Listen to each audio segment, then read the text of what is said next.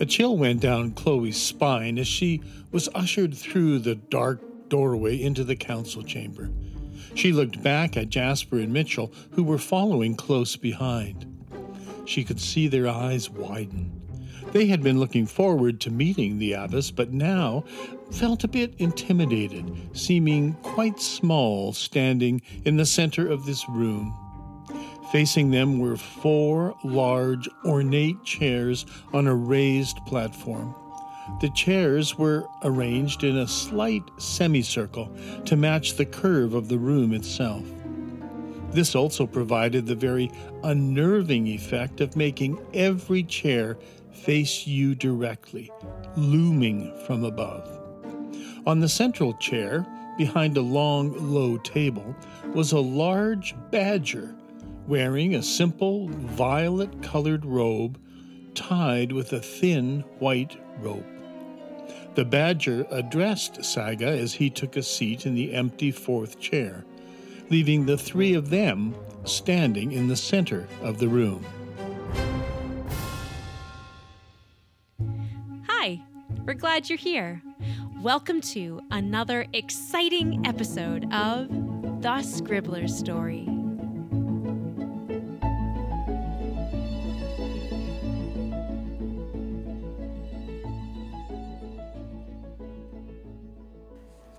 Hello, Saga.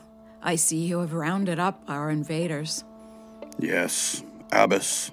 These are the children who were found. Well, hello, children. I must admit, this is quite a surprise. I'm Abbess Lillian. I oversee the operations of the scriptorium, as well as the lives of those who live and work here, keeping order and giving guidance.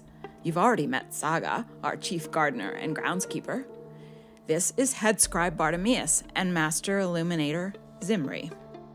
Beside her was an unusually large black cat with sleek black fur and piercing green eyes, dressed in a gray blue robe tied with a gold cord. Beside her was a large, imposing figure, taller than Saga, though not as broad. A moose with huge antlers, a coarse white beard, a green robe with a gold cord, and a dark scowl. Speak now. Where did you come from? And why are you here? Um, we're from above you, I think. British Columbia, it's called. Really nice place you have here, by the way. Yes, the scriptorium is quite amazing. This is not a place for tourists to wander around. We are here fulfilling our sacred duty. And now that duty has been disrupted. First the fire, and now humans. In the scriptorium. Nothing good can come of this.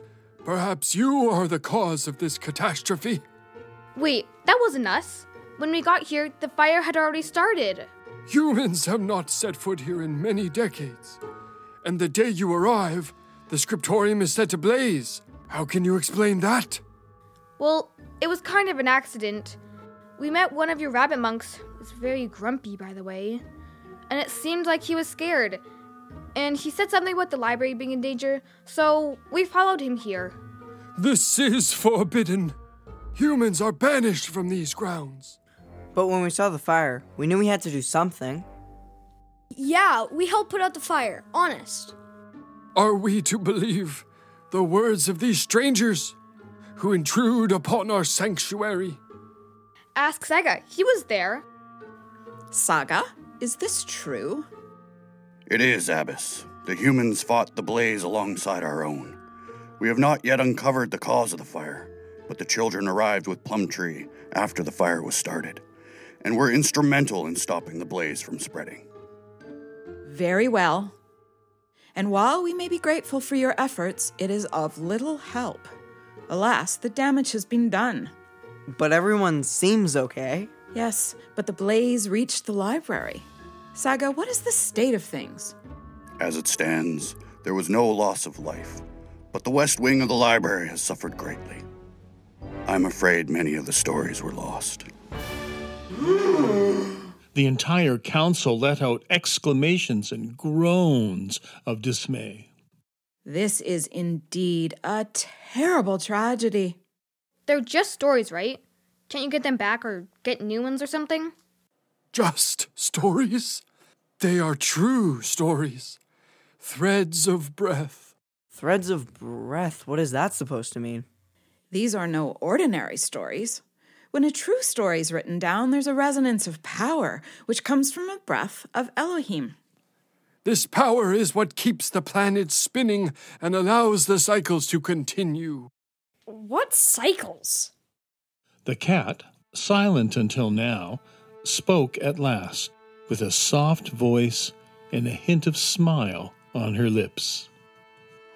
All of them, the cycles of time and life.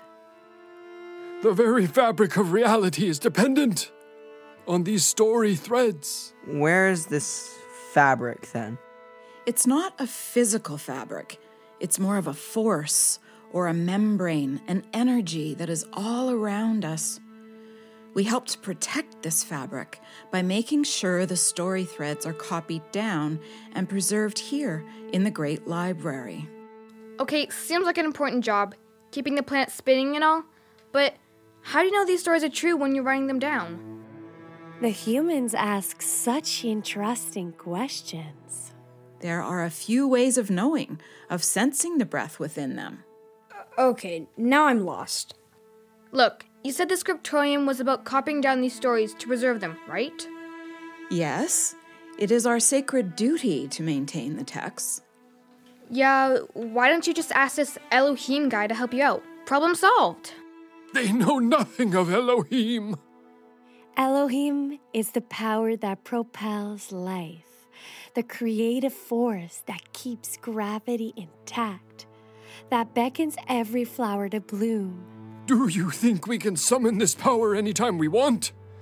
We can't ring a bell and ask it to rectify our mistakes like some kind of scribe in training messenger bird. Chloe, it sounds like this Elohim character can't really run errands. Well, fine. But if these true stories are so powerful and important, why can't you just get some new copies? Our collection is vast, but the stories we have were collected long ago. There is no way to bring them back without going outside the scriptorium.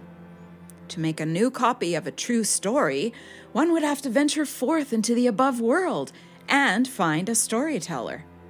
They would be able to relate the story anew, and then the scribes could make a copy for the archives.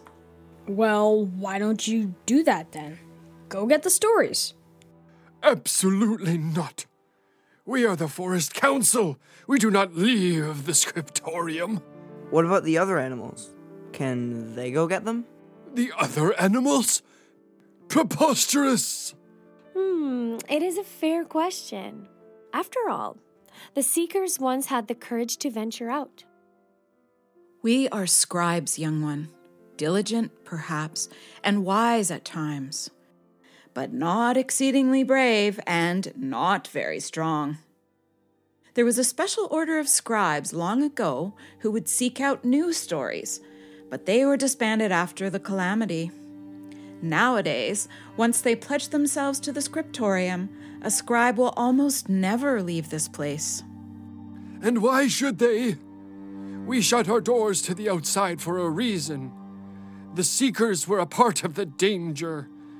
We can't risk being vulnerable. Well, then let us do it. We can collect the stories again and bring them back to the scriptorium. You can test them for breath and then write them down to keep them safe. Chloe, maybe we should have a team meeting before you volunteer us for something crazy. Yes, I concur. Trust me. Let us do it. But you are a human child, and humans cannot be trusted. This is the way it has always been. Not always. Long enough! That's not fair. You don't even know us. We know your kind. Give us a chance at least to prove ourselves. Absolutely not. We're offering to help you, and you won't even give us a chance? The scriptorium has already sustained enough damage. We won't let you do any more. We already told you that's not our fault. Enough. The large badger raised her hand, and her voice rang through the room, silencing everyone. Master Bartimaeus is right. The scriptorium has not seen humans for many centuries, and that's for good reason. After the calamity, the council saw fit to forbid any humans to set foot in our lands to protect ourselves. Exactly. But perhaps it's time we changed our minds. What? Lillian, you can't be serious. Ooh, how intriguing. The truth is, you did well, children, in coming to our aid.